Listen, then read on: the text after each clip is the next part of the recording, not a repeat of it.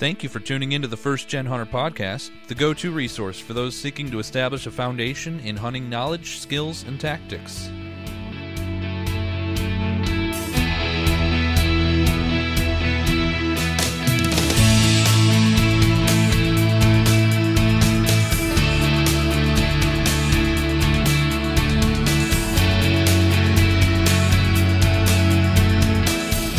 Well, hello again. It's been a little bit longer than I'd hoped when this was recorded.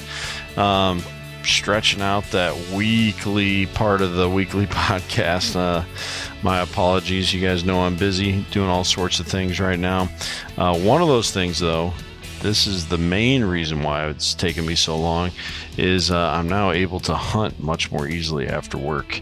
And so uh, this is my firearm season this year is going on right now the iowa early muzzleloader season. And um, i haven't tagged a deer yet but don't think that's because i'm not seeing them. In fact um, i probably could have tagged close to 10 deer by now. Um, but aside from one, which we're going to talk about here very soon in an episode of Hunt Therapy, I've uh, just chosen not to shoot them. Um, one I tried to shoot and it just didn't work out. Uh, classic Kent blunder that you'll get to hear all about. But the rest, truly that.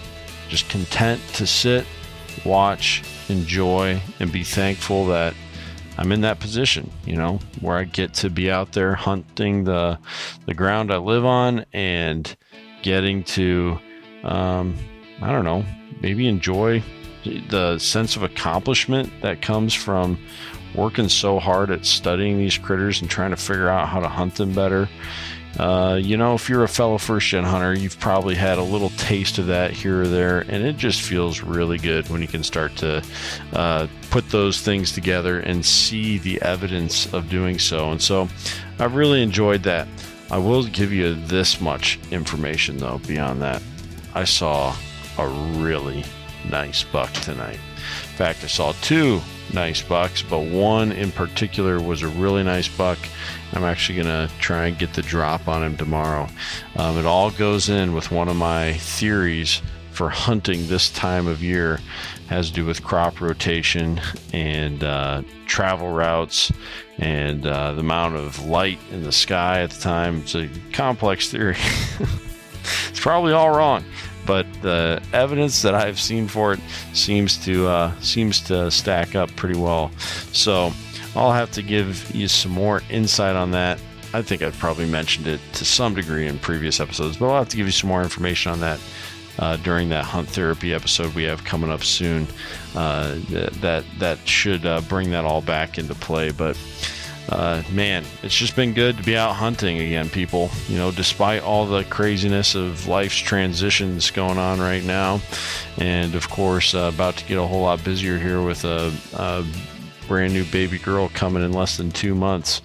Uh, it's uh, just, uh, you know, nice to get out there and uh, catch up with your thoughts, enjoy the beautiful creation around you and uh, see on all seeing all kinds of critters from pheasants to deer of course to bald eagles and even tonight a skunk. And uh, if you've been following me long enough you know that i have uh, more than an occasional run-in with skunks. And so uh, that was kind of that was kind of interesting tonight but I won't keep blabbering here. It's just good to be talking to you guys. I got to be honest. Sometimes you get caught up in, in talking to you because uh, you're kind of my captive audience. But I need to get on to here to episode 71. Mr. Bob St. Pierre from Pheasants Forever. Really, in a big way, the voice of Pheasants Forever.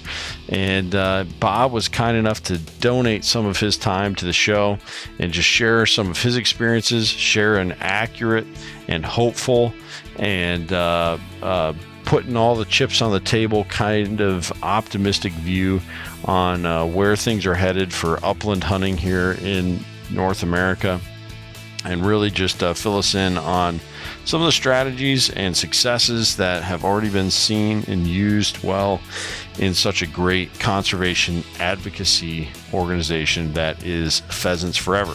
So, without me yammering on here any longer, let's go ahead and jump into it. Episode number 71 an interview with Mr. Bob St. Pierre here on the one and only First Gen Hunter podcast. Thank you so much for tuning in.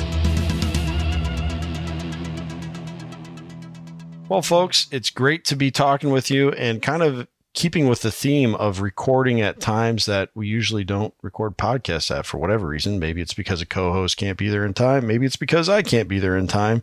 Maybe it's because I'm busy uh, trying to keep my kids from fighting with each other or keep my kids from bullying the dogs or whatever. But uh, today, it's just cool to be here at this point in the day, right after work been looking forward to it all day. Sitting here talking with another guest here on the First Gen Hunter podcast. And this guest is Mr. Bob St. Pierre of Pheasants Forever. Bob, thank you so much for giving me some of your uh, late afternoon here, pushing back supper maybe another hour, and uh, joining the show. No problem. The dogs are going to get a little bit later walk this evening, a little twilight walk, but you know what? We're still going to get it in, and all's right with the world. Uh, hey, you know, if we start hearing your dogs pacing in the background, I don't know, you might have heard my dog's toenails clicking around on the hardwood floor outside the door already. The, it'll be uh, it'll be editing on both on both ends, but at the same time, you know, I kind of feel like it legitimizes us a little bit. You know, where people can tell that we're we we actually uh, do own bird dogs, and uh, we're we're not just making the whole thing up. So authenticity, right? That's right. That's right. Yeah. actually, in the last episode that I just I just uh, published uh, uh, yesterday, um, I had to tell everyone. Uh, sorry, you know, there might be some loud background noise right now because a combine was driving by my house. it's a, so people know that I truly live in Iowa when uh, you have to you have to break for a combine. But uh, no, it's uh, it's fantastic to have you on the show. Um, you know, I'm always honored by the generosity that people extend giving this time up. So I don't want to make light of that. And uh, it really is a cool thing to have you here. I'm going to nerd out just a little bit here for uh, our guests. Um, I've been listening to Bob for uh, several years now on his show, uh, On the Wing, uh, Pheasants Forever podcast. And uh, I've been listening to him, yeah, I think, for probably three years now, and uh, just enjoy the the content that you put out there. Have I seen you on a, any episodes of um, the Flush? Have you ever have you ever joined any episodes of that?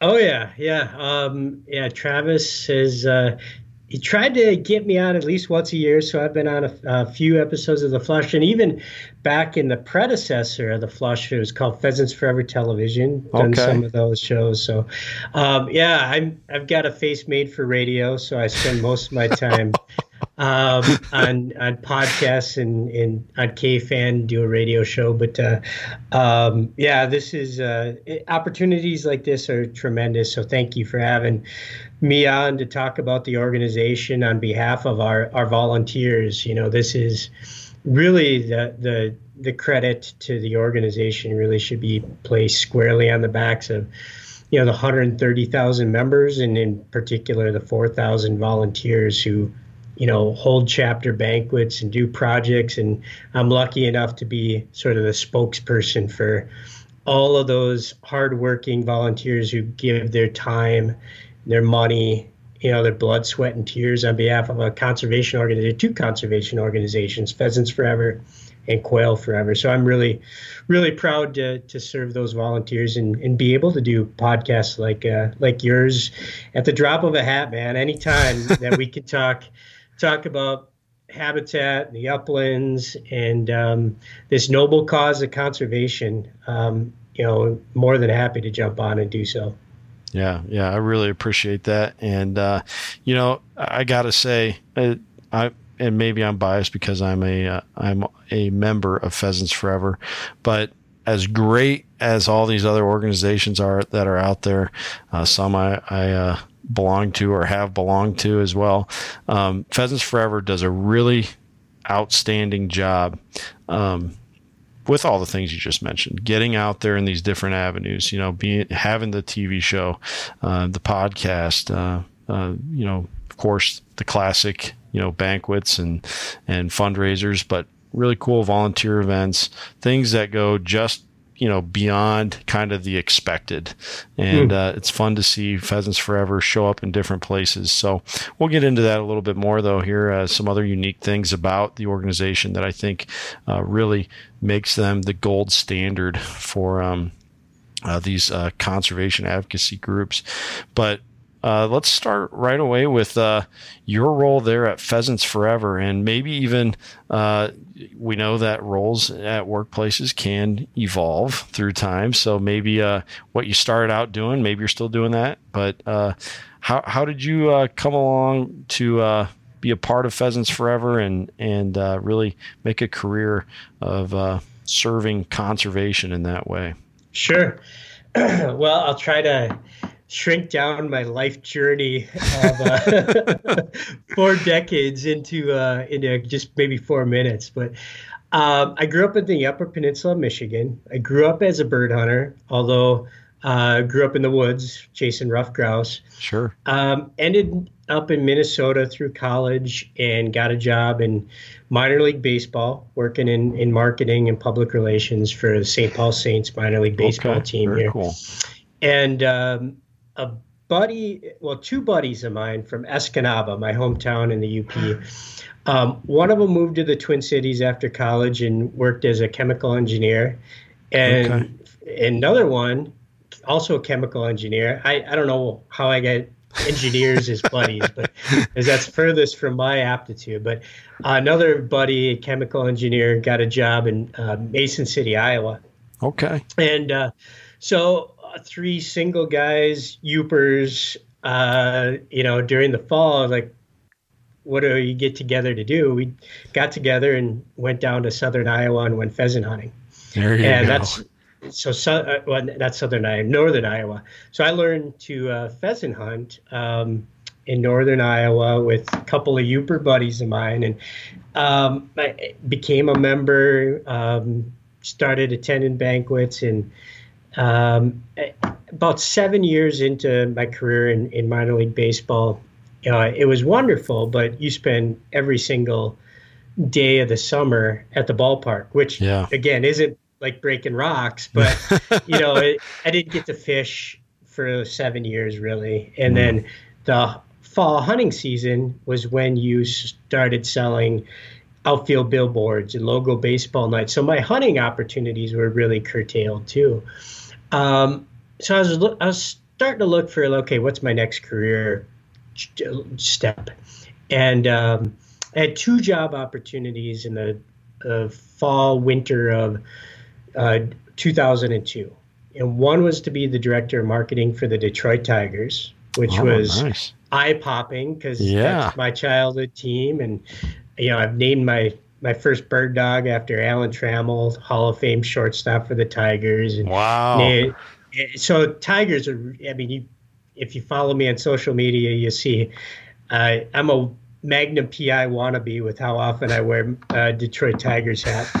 Um, so, uh, but the second job offer was to be the director of public relations with Pheasants Forever. And 18 and a half years ago, I, I made what was at the time the hardest decision of my life, but it has turned out to be one of the greatest decisions. Sure. And obviously, I went to work for Pheasants Forever, director of PR in, in January 6, 2003. Um, and it is, I've never looked back. It's been oh, just a wonderful experience to uh, work on behalf of, as I mentioned at the beginning, volunteers, um, on for this really noble cause of conservation in the United States, and you know, I've been part of 2005, the creation of Quail Forever, um, and and just some amazing things 200,000 acres of land acquisitions that are now yeah. open to the public, um, a couple of farm bills creating habitat and you know millions of acres yeah. of CRP. Um, it's just something that I, you know, baseball always be something I'm, you know, I follow in the newspaper on the box score, but uh, conservation is so much a part of the fabric of my lifestyle, who I am, my working, waking uh, every moment of my life sort of revolves around it. You know, we talk about bird dogs. My my wife and I have unfortunately never been able to have kids, so you know we put all of our uh, love and passion into anthropomorphizing our bird dogs. there you go. Um, you know, they're probably spoiled as much as any bird dogs, but it, you know, it does. I have you know the opportunity to sort of live what I preach on the weekends and yeah.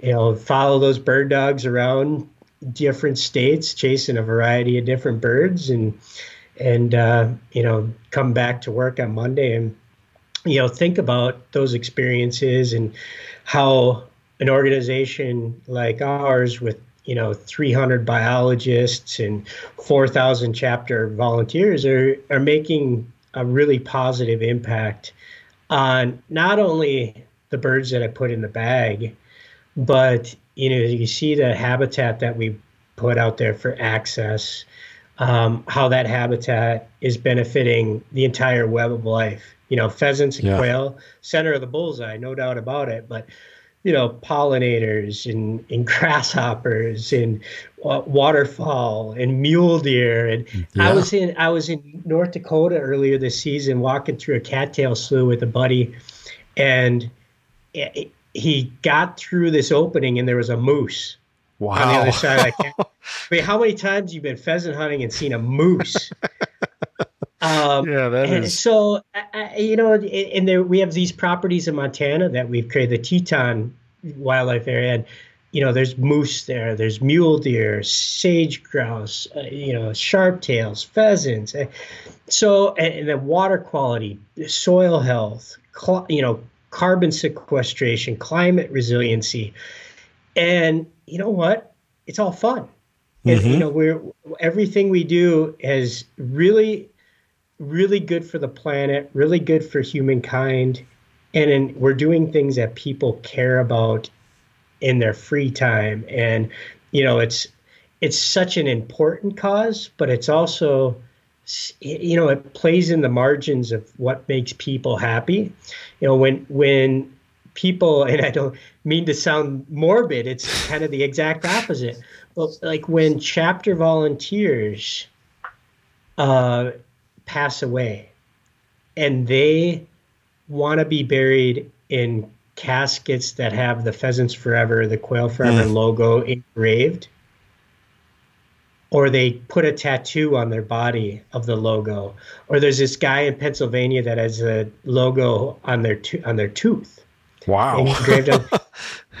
and then you think about how you're, you know, me, I'm, I'm collecting a paycheck to do um, something that people are putting the logo on what they want to be buried on. You know yeah. what what they the most important thing in their life, what makes them happiest, they, that this organization, Pheasants Forever and Quail Forever, is are responsible for some of the most important, memorable components of people's lives.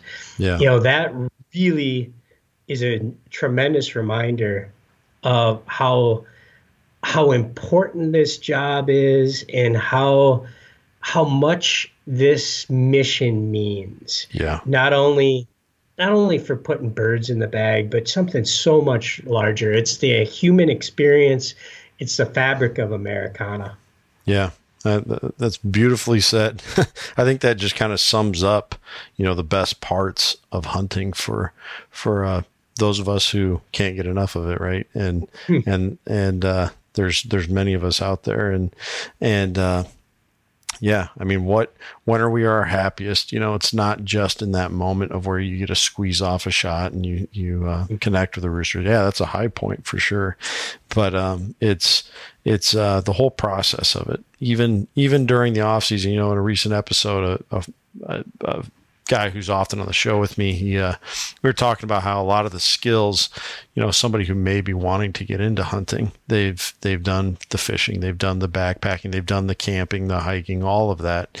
How those skills can transfer over and how you can enjoy them even out of season. And he saw he was like, "Yeah, that's called scouting season." so so uh, even uh, you know even when we aren't actually doing the act of hunting, mm. um, we find so much value in those other parts of it that that you mentioned there. You know, especially when you start getting into this idea of you know conserving everything from pheasants all the way down to grasshoppers. And and uh, I like the point you made about the moose. Um, yeah, it's just uh, it's a full picture and something that can can uh, I don't know take a huge part of our life and make it more significant. I think when we're uh, participating in it, you know, you just you, you live in the moment.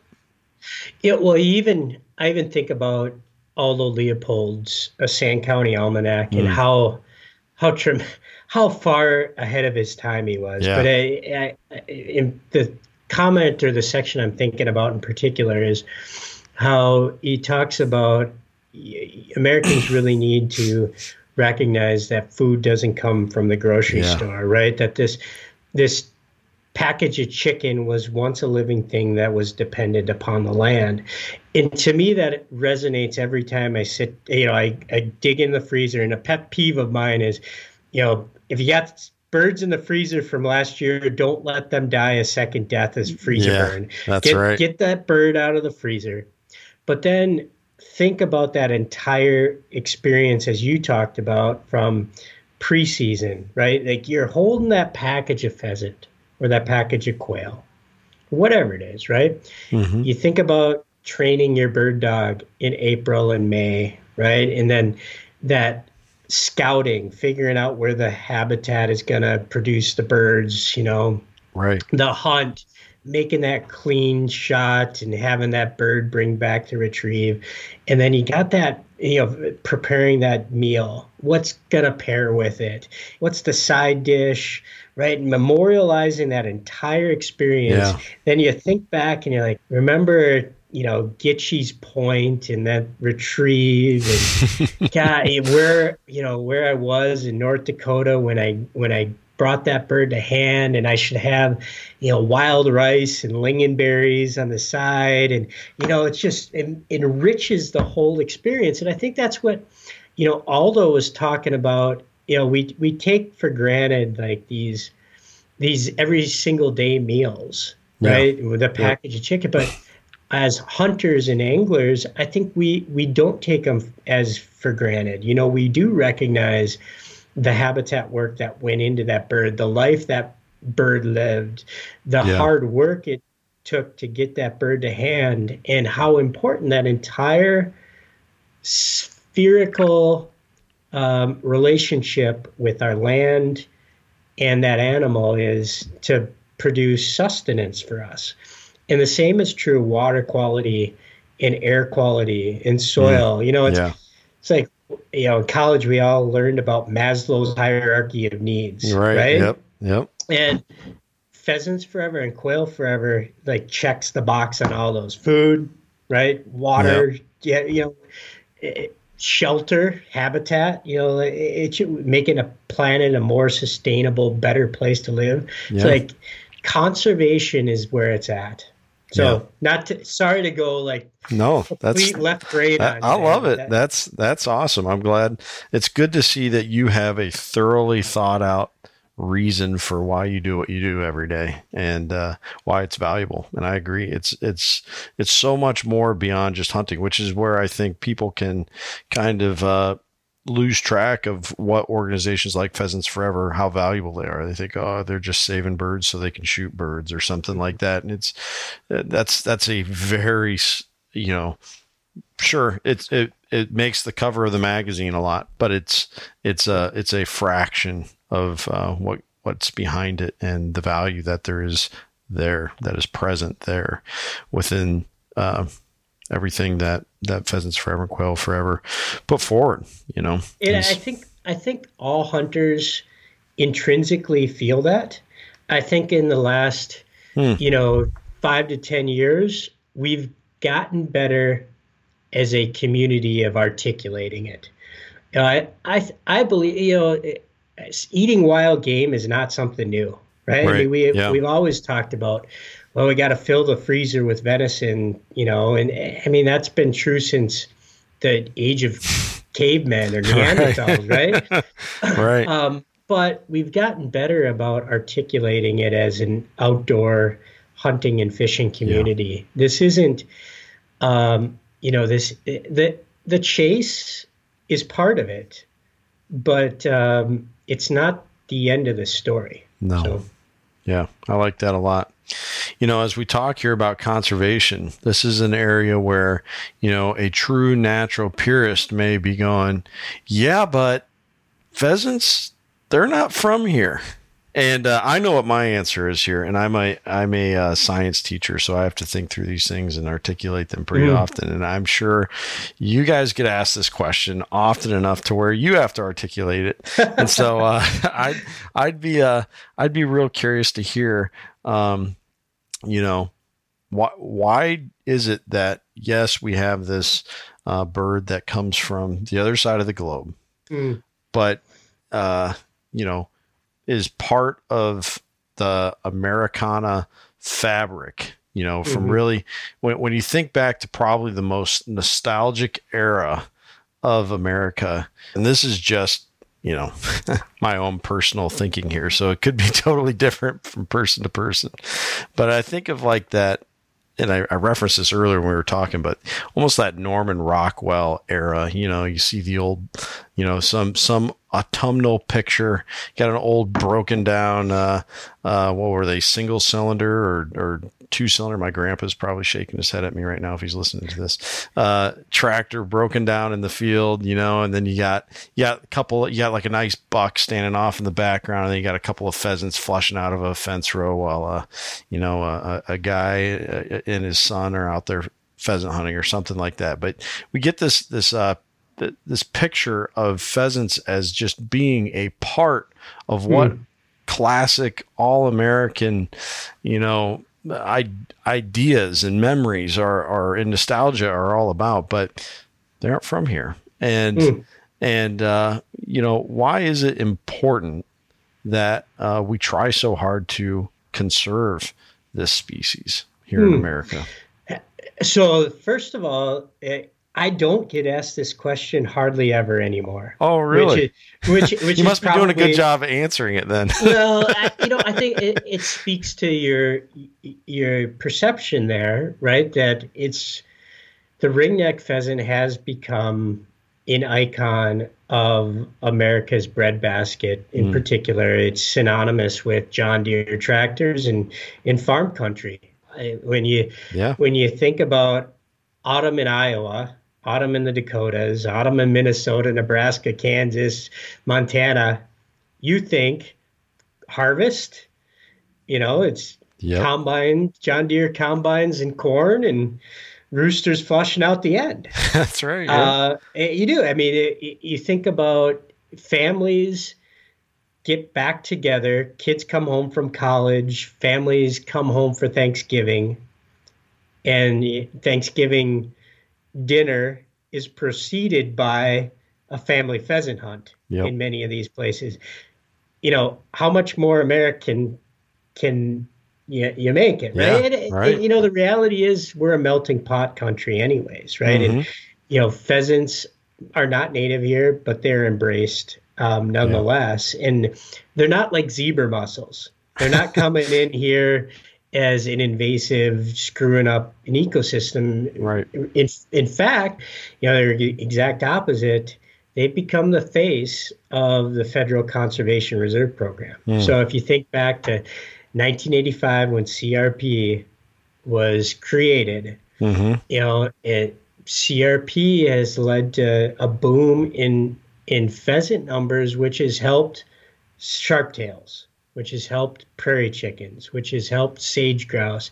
You know, that that just the reality is there's you know in a really good year 2 million pheasant hunters in America mm. and and that demand for healthy habitat for pheasant numbers have really helped uh, you know pull up the demand for habitat for all sorts of species so yeah so it's something where yeah they're not from here but um, a lot of us aren't either and right. uh, they're they're Good embraced point. As, as, uh, as, really part of the fabric and then you know you you add quail to the mix and you know a lot of folks at you know like well why did we add quail forever.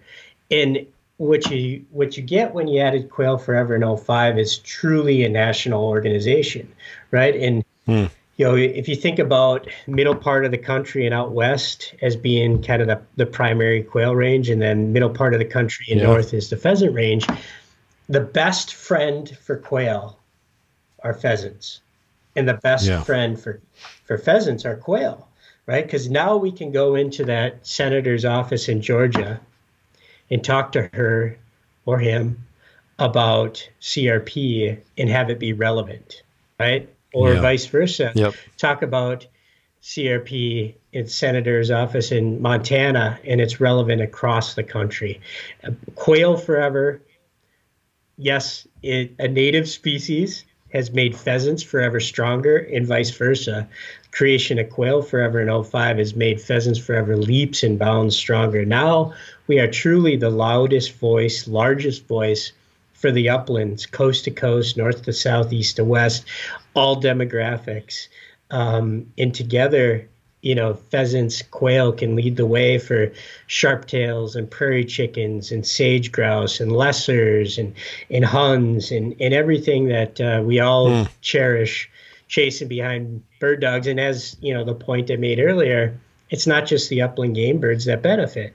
It's honeybees right. monarch butterflies and horned toads and gopher tortoises and and that's something else that I think we've gotten better at articulating over the last say 5 to 10 years is you know we all learned about the web of life in 3rd grade and now we relearn it again as adults and and connect the dots a little bit better.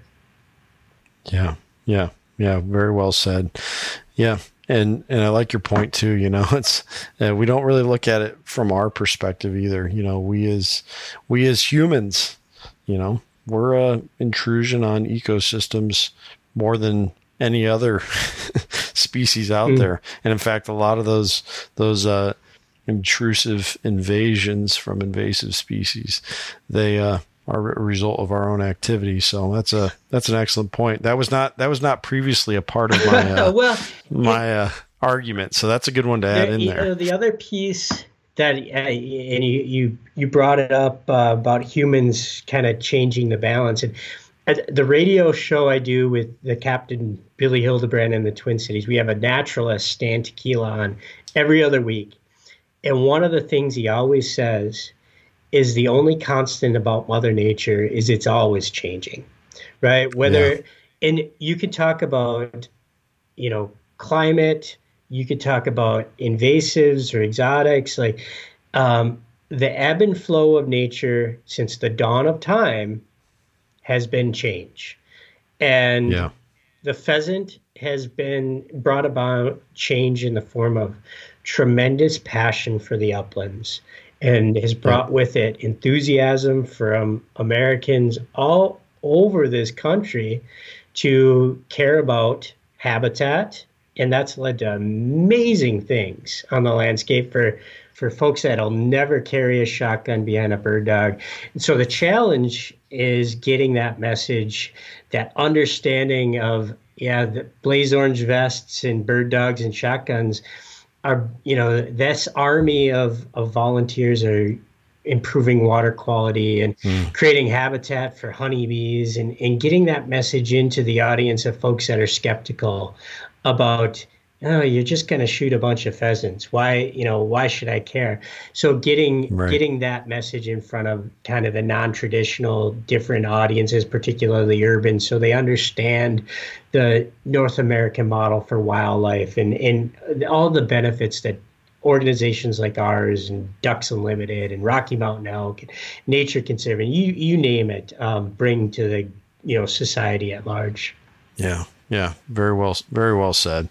Yeah, you know, and the landscape, especially you know where I live here, the landscape uh, here is so modified from what mm. was originally natural that um, you know the the majority of our landscape is is non-native species, mm. and so uh, certainly pheasants belong at the table and what the modern landscape for I like how you said it the bread basket of our of our country. Mm-hmm. They belong, and uh, I agree. All this other stuff that trickles down from the uh, uh, charisma of the pheasant, you know, of the ringneck pheasant, just what it brings along with that.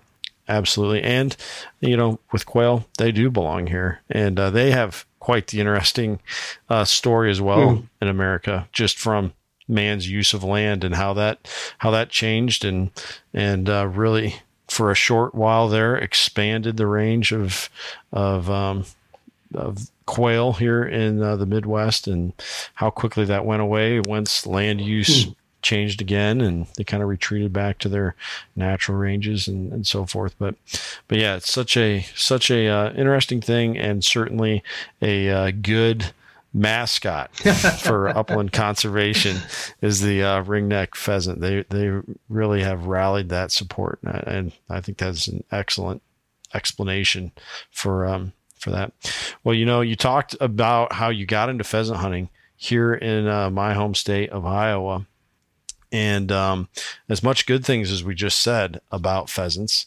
Um, they're kind of a sad story in some regards mm. here in Iowa. Now, thankfully, um, I know you guys are are well in tune with uh, um, the most recent every year. Uh, I think it's every year you guys uh, talk with a guy that I've had on here before, Mr. Todd mm-hmm. Bogenschutz from uh, the Iowa DNR, who's the state upland biologist. Such a smart guy, mm. by the way. I love talking with Todd. He's he's a he's a good no dude, and and uh, you know, the last couple roadside surveys here in Iowa have been really good.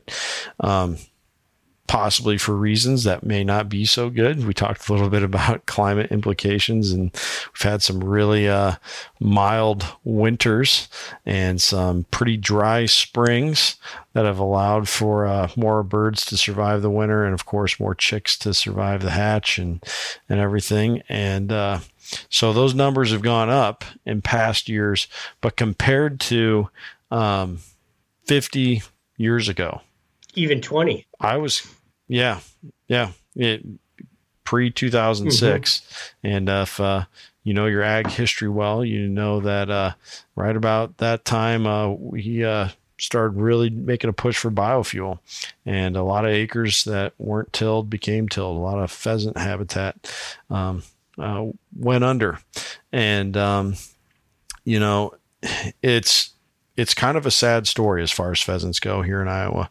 Uh, this was long before I was hunting.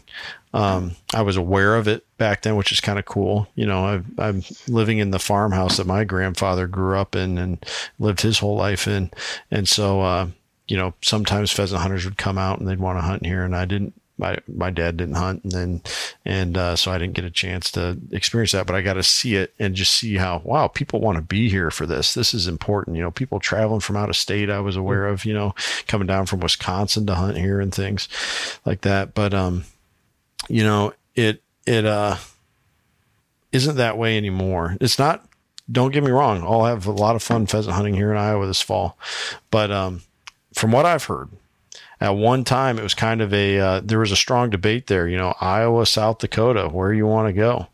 And it is far from that now in most places here in iowa.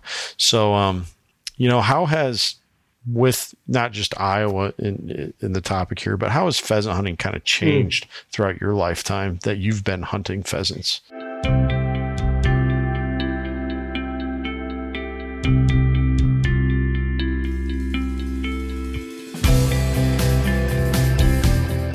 Okay, all you fellow first gen hunters, veteran hunters, and anyone else with a great big fat hunting dream that you have not yet tapped into.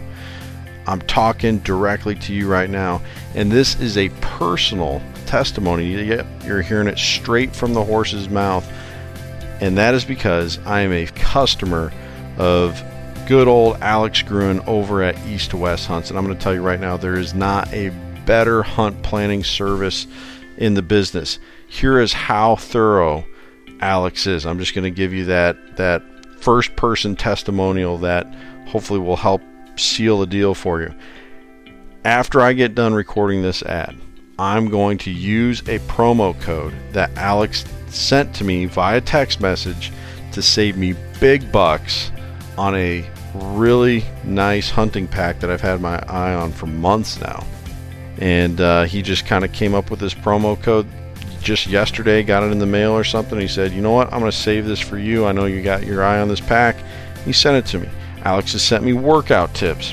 Alex has been there around the clock for all my inquiries on different pieces of gear, from sleeping bags to tents to rifle scopes, and he's got connections all over the place. So he he knows where to send you to get you the right stuff to not only make it so that you can get out on the hunt, but you can be comfortable, get a good night's sleep, and hunt effectively each and every day of your trip, truly maximizing the dollars spent to get there.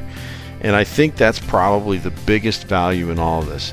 Alex has so much experience hunting all over North America that when he sends you somewhere, you're not going there blind. No, he's going to send you to specific places within these units that he either through his vast network with guides and outfitters or from his own personal experience, his own waypoints that he's saved on his hunting maps that he'll share with you so that you have the best chance at being successful. So head over to www.alexgruen.com and do your hunt planning with Alex through East to West Hunts. Be sure though, when you go through and you start checking out all the options, I should say he's got multiple options there depending on what your the right price point is for you.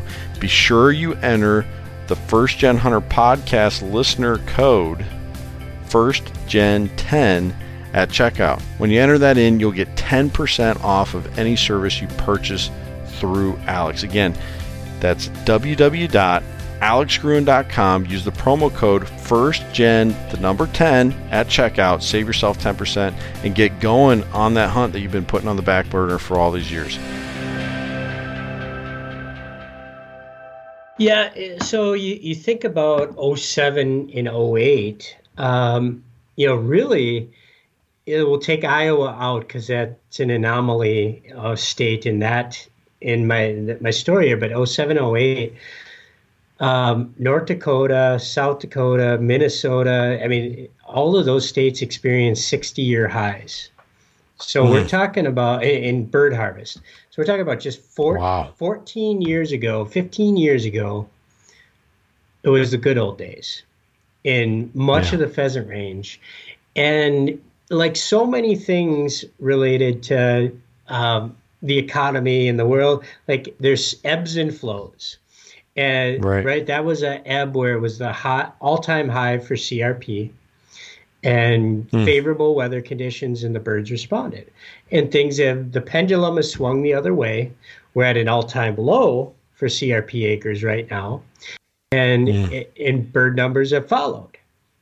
So the good news is, you know, we have lots of winds of change to swing the pendulum back the other way. Uh, something you hear every corporation in America, including some of our great partners in the ag sector, talking about sustainability. Right, all yeah. All companies um, feel the pressure from the American consumer to source sustainable products, whether that's yep you know, uh, the exact commodity like corn, right, or the byproducts. Mm-hmm. Every everything is revolving around sustainability, and companies want to prove that they have that uh, environmental conscience. So that's where mm-hmm. that's where Pheasants Forever and Quail Forever can enter the picture and provide on the ground solutions to help companies um, in our vernacular farm the best and conserve the rest. Far, farmers yeah. and ag business are they're going to make decisions based on profit, about putting their food on their family's table and their kids through college. The same decisions that you make as a teacher and I make as a conservation professional. We have to make help make those decisions with them showing data right and right. you know we can we can demonstrate through new technology and new tools you know precision agriculture is one of the buzzwords that we use um, precision agriculture and conservation where we can look at on the ground yield you know what that acre is producing and then what the input costs in how much pesticide herbicide water you know, everything, gas in the tractor. And you know, yeah. far, again, it out out the end spits out data that details farm the best, conserve the rest, because some of that property, some of that land is environmentally sensitive. It's also not productive. Yeah. It's not producing bottom line profit. And a, farmer, when they can see it in black and white, in dollars and cents, they can make better decisions that also can benefit society at large in terms of planting a buffer strip along a stream or not uh, farming a field uh, or a hillside, right, where it's highly erodible, and then we develop programs to be solutions, like our Saline Soils initiative in the Dakotas. Mm. Right, we've all driven across the Dakotas during pheasant hunting season and see these corners that are just chalk white.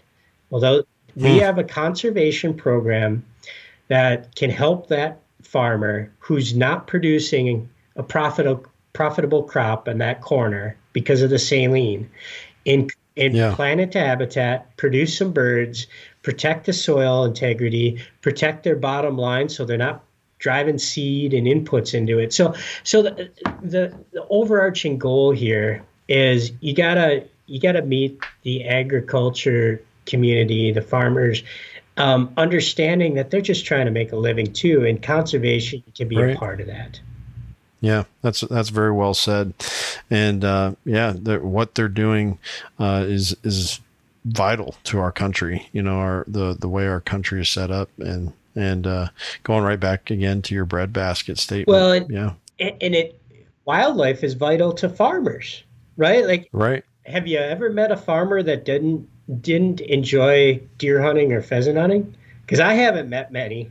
You know, right? I mean, they yeah. care. Yeah. They care about having birds. They love seeing, you know, prairie flowers and wildlife on their property but again, yeah. they need to make a living. So we as a society right. need to incentivize conservation and make it profitable in the grand scheme of their decision making process. And that's where I think that we excel as an organization because we we really try to understand that full decision making process and come to the table with hey this you know crp or a buffers program or a walk-in pro you know here's the suite of tools that we can add to your operation.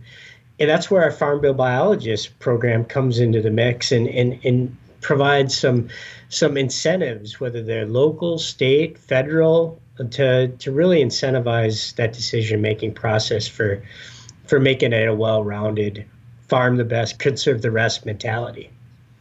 Yeah, I like that. That's a good phrase, and uh, it's it's right on. You know, uh, it's got to make sense for for the farmers if it's going to be a good conservation plan.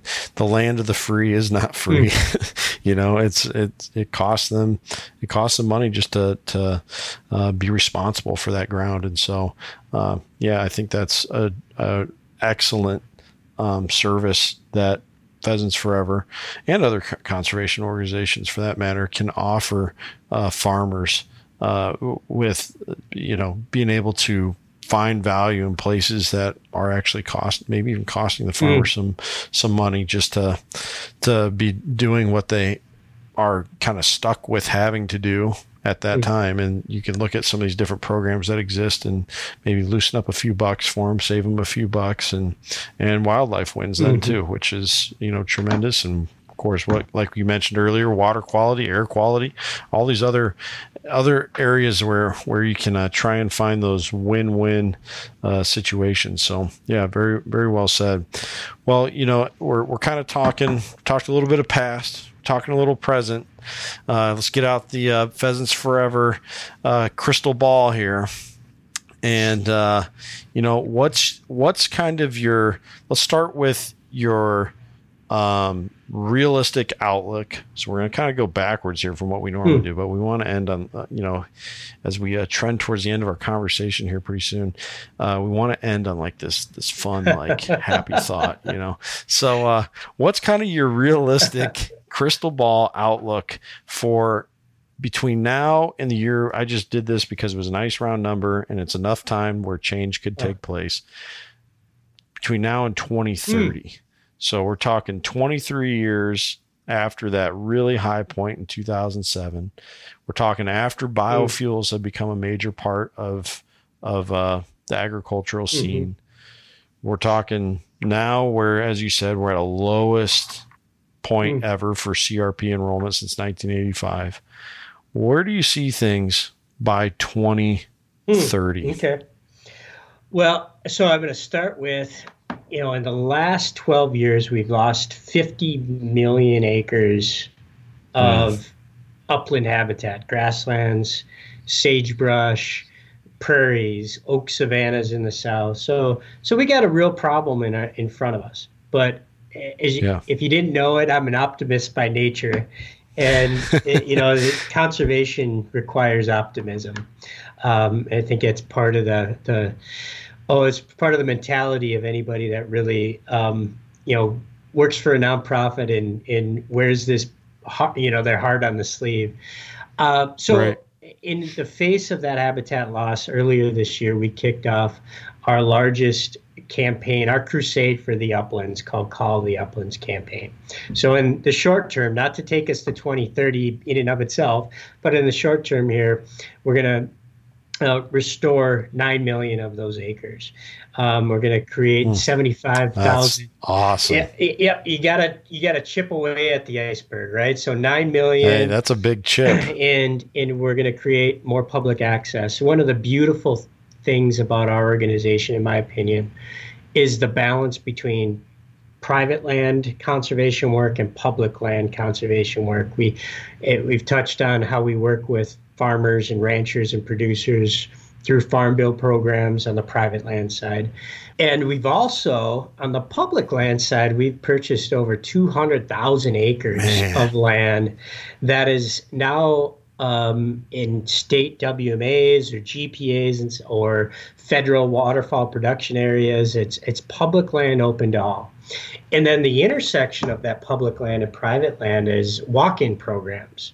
We work on, through the Farm Bill on voluntary public access in, from a legislative perspective, mm-hmm. but then we also work with states to administer some of those programs, like in Nebraska, their Open Fields and Waters program.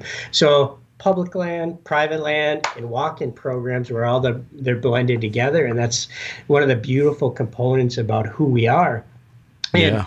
And so, so call the Uplands campaign is really you know set up around three pillars that that habitat um, set around advocacy and it's set around um, the third one is education and outreach introduction introducing the next generation and diverse audiences to the uplands so so to first part of answering your 2030 question it's it's called the uplands campaign check it out at calltheuplands.org you can learn more it's an, got an amazing film short film that you can watch about the, the campaign a signature component of the campaign is something we introduced earlier this month uh, called no, the North American Grasslands Conservation Act. Mm, yeah. Um, it's a brand new concept modeled after the very successful North American Wetlands Conservation Act. So, okay. you know, most people hear this and say,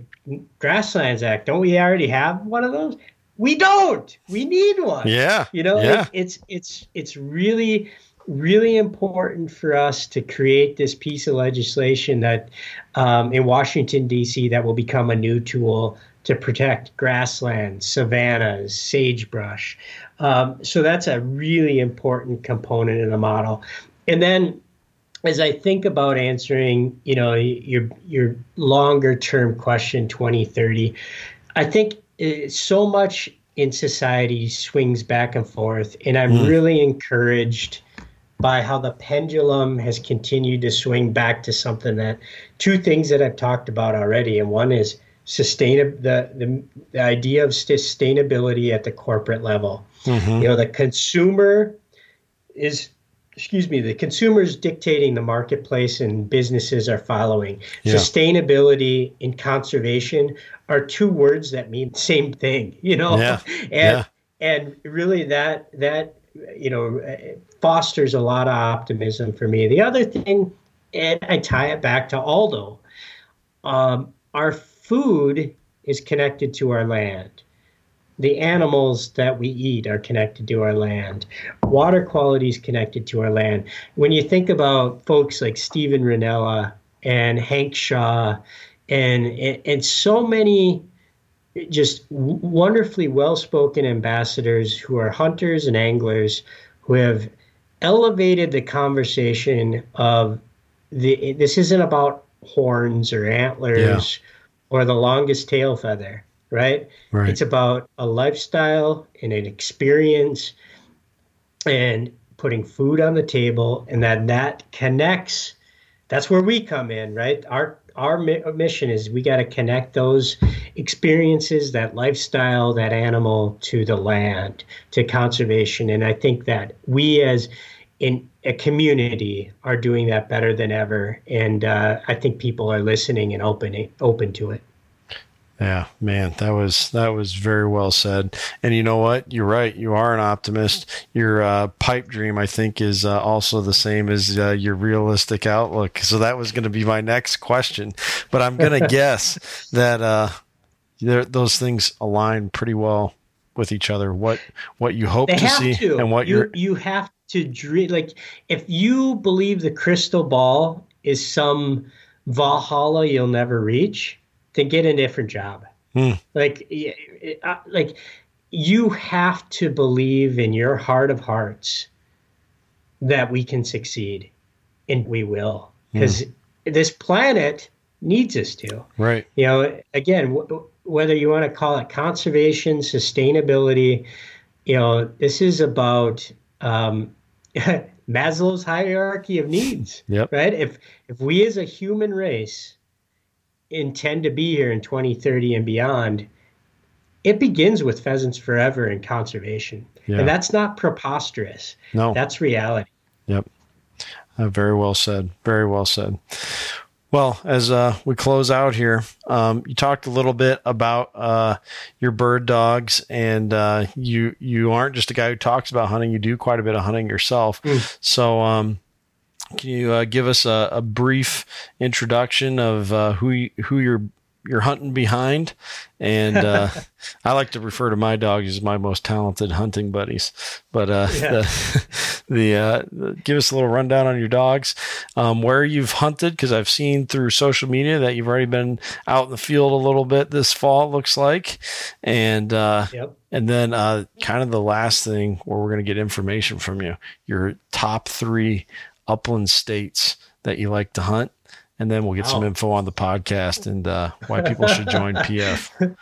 But um, that you ask questions like I do, like four parters. I'm gonna try. You might, yeah, no, you I, might have to remind me. So I, I might, I might have to edit this so I don't sound so obnoxious with my uh, interrogation here. But uh, um, yeah, so let's just so start. Let's just start with the easy dogs, one. Who are your bird dogs? Uh, I've got I've got three well, I'll start by saying I grew up as a Brittany owner. Hey, that's my what wife, I got. Uh, my wife grew up with labs. It's a little known fact that the marital compromise between a Labrador and a Brittany is a German Shorthair. um, so uh, we have three of them. Uh, Trammel, who's 14 and a half, and unfortunately, she's she's pretty much retired. Sure. Uh, she really can't bust through the fields anymore. She got um, pretty pretty weak back legs, and mm. that's okay. She can she can get a two mile walk in, and and you know she's she's carried a heavy load for a, a while. So yeah. got 14 and a half year old Trammel. I've got uh, the A team for me now is a seven year old Esky, okay. Um, also a German short hair.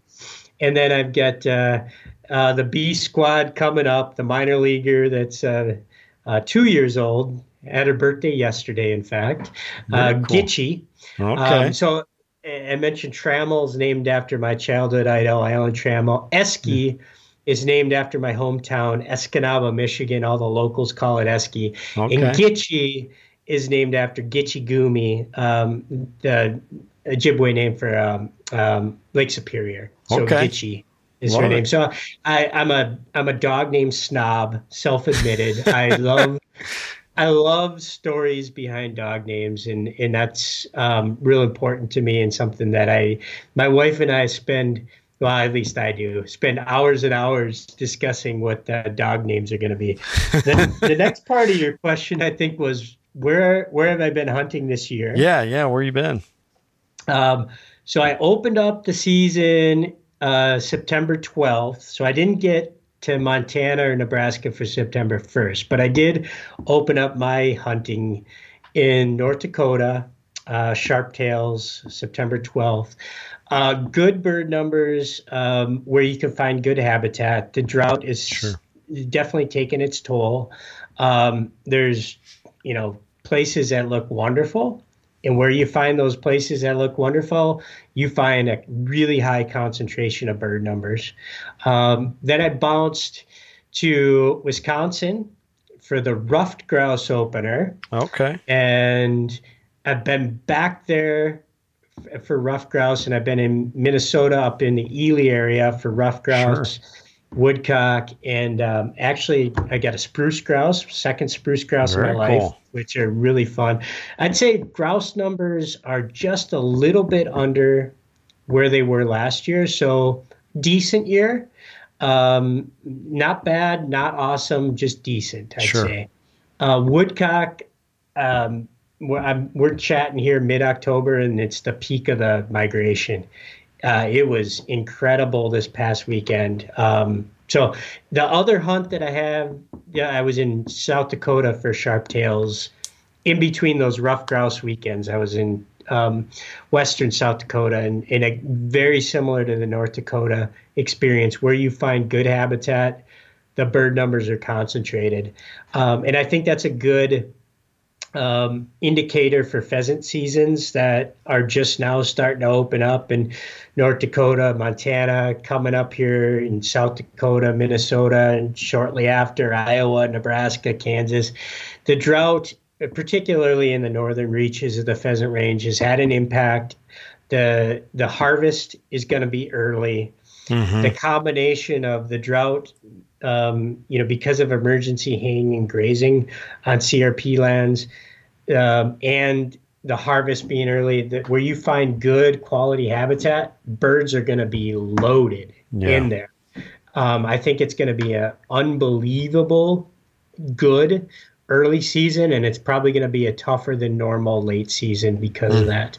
Um, quail, similar story in quail. Uh, parts of the, the range have had drought. Um, you know, particularly, I'm thinking about the the southwest. Um, but that's been beneficial for some species and detrimental to the others. You could check out the full state by state quail forecast at quailforever.org and the state by state pheasant forecast at, at pheasantsforever.org. The forecast is right underneath the hunting tab. And, and again, um, same thing on the quail forecast. We have all the state by state forecast, quailforever.org. And um, we won't hotspot anything for you, but we'll give you a pretty good indication of where to find the info you want. Sure, sure. Yeah, I love that. It's a nice breakdown of those different species. And uh, I don't know if this was your intention, but kind of a nice little, uh, uh, maybe a secondary benefit of you giving us that rundown. It's a good reminder that the uplander lifestyle, we could even call it, is diverse. There's a lot of Mhm. a lot of neat birds to enjoy throughout the fall and even uh, that early winter uh, part of the season that um, just are such a fantastic time. And if you're a dog owner, you you know that uh, you got a bird dog. There's no time they're happier than when they're in the field. It's really a wonderful way to live, experiencing, you know, being a, a tourist, I guess, if if you will, um, experiencing new places, new cultures, new food, right? Checking things out. Um, with the backdrop of bird hunting, Yeah. it's uh, you know I think about Jim Fergus's Jim Fergus's book uh, A Hunter's Road, and you know we don't have to write a book to live that experience. We can all do. We we don't have to take an entire fall off of work to do it either. You know, we could. If you're a weekend warrior, string some together over the course of a few years. Can make some unbelievable memories by stepping outside of your your favorite haunts and experiencing some new places. Yeah, yeah, very well said.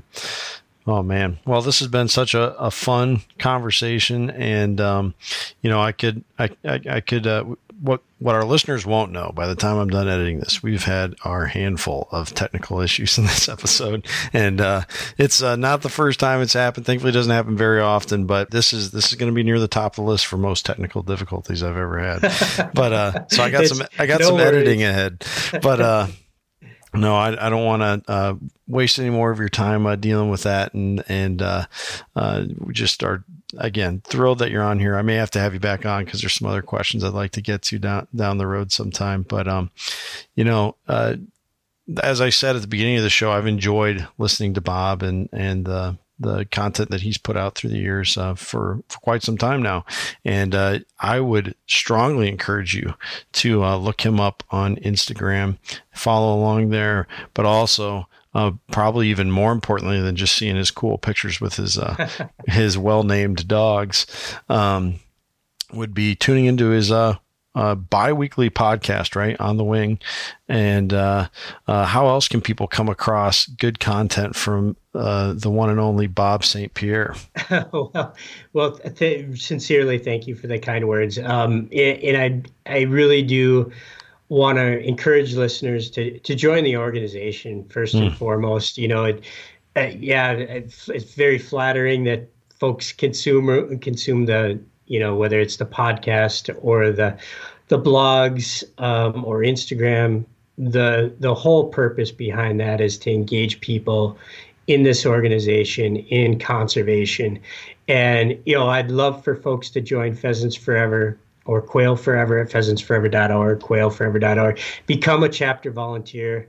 Um, that's what we need more than anything is for, for people to volunteer. But if if your passion is mule deer, or ducks or grouse, you know, join the organization that represents your passion. That get involved in conservation one way, shape, or form. Mm. Uh, we'd love to have you as part of our organization, but you know, Yankee fans love the Yankees, and if you're if you're a mule deer hunter, join the Mule Deer Foundation. Just get involved.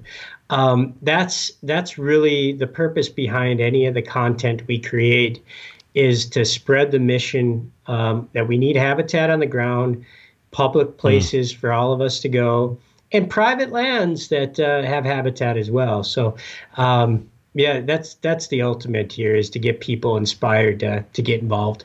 Yeah, definitely.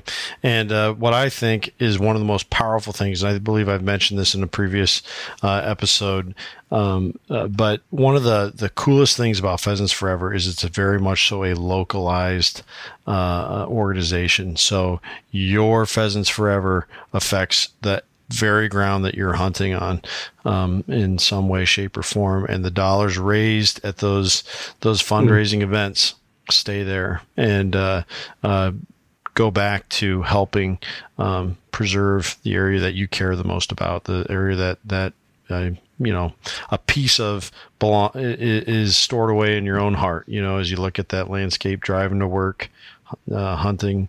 Uh, for me, looking right out my window that I'm podcasting in front of right now, all that land that I, I care so much about.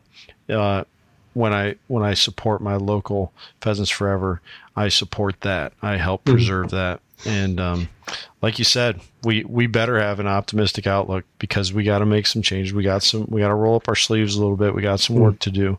We need to be active, but we can uh, contribute to a better uh, natural state of our country, and uh, therefore that goes back not just to the things that we like to do on the weekend, but the very air we breathe, the very the very water that uh, well, we water our food with and drink, mm-hmm. and uh, uh the meat that we put in our freezers is uh, all connected to that. And so, uh, just a, a tremendous organization that is a leader within that movement and within that cause that that we need to care a whole lot about. And and so make sure you do join if uh, you haven't yet. Yeah thank you. That's the the brilliance of our founders was mm-hmm. to create a model that empowers our local volunteers with 100% control of the decision making and how to spend the dollars that, that mm. are raised locally. And it makes sense, right? I mean, some other species organizations, they're like ducks, they migrate from, you know, yeah. Can- Prairie Canada to uh, the Gulf of Mexico or, or, you know, along the West Coast, it makes sense for a different model. Our birds, you know, the pheasants and quail have a life range of about two, three miles. Right. So a locally empowering model to empower those volunteers to spend the dollars that are going to make a difference in their own communities has been a brilliant stroke of genius for the foundation or the founders of the organization that's carried through to today. And, uh, you know, I, so thank you for calling that out. Thank you for asking folks to to join the organization. So if there's two calls to action for the as we close here, I'd love for people to join the organization. Number two, you know, and this dovetails into your 2030 comment mm-hmm. um, as a as a wrap up. Um, the 2023 Farm Bill is not very far off. And that's where rubber hits the road in terms of creating the tools to get more habitat back on the ground. Yeah. And, you know, the other thing that any listener can do that has a significantly larger impact than they may understand is contact their U.S. senator, their two U.S. senators, and their U.S. representative. And, and I know people are shutting down immediately. I'm not going to contact. I, I'll tell you, honest to goodness, 10 people contacting their senator and their reps have an impact and say, we, we need them to say we need to expand the conservation reserve program. 45 million acres we need enrolled in CRP. And if 10 people in Iowa contact the same representative and their senator, two senators, it legitimately will have an impact. So if we can implore folks to join and to fire up their email, um, it it can make a difference for something we all passionately care about. Yeah. And I sincerely can't appreciate you having me on. I'd love to do it again. Um, it, it, this is important um, for you to be using your voice to talk to uh, your listeners about things that um, you know spreads the audience for all of us because not all you know not everybody's going to resonate or connect with my voice. Not everybody's going to connect with Steven Rinella um, so I appreciate you having me on and being uh, constantly having pheasants forever and quail forever folks on to talk about what we do and why it's important um, beyond just you know experiencing a day in the field with a good bird dog and a shotgun that shoots true. I appreciate that. Thank you for your kind words. Again, make sure you follow along with Bob and uh, get on and listen to his podcast as well. Uh, he's just got some great guests on there, great information, a lot of stuff related to what we talked about today. And uh, when you're done checking out and joining Pheasants Forever, if you haven't yet, and getting signed up for your uh, local banquets, uh, make sure that you head over to firstgenhunter.com, follow along with me there, join me up on uh, social media, and you know pay close attention to that. Our buddy Brandon couldn't be here tonight. He represents the uh, uh, East Coast for us, usually on this podcast, and he's had some pretty interesting stories about how uh, upland habitat has changed in in his uh, lifetime there as a lifetime Delawarean. But um, uh, make sure you head over to thehuntfishlife.com, get linked up with those guys, and enjoy the, the wonderful content that they put forward. We thank you so much for tuning in each and every episode. And until next time, take care and take someone hunting.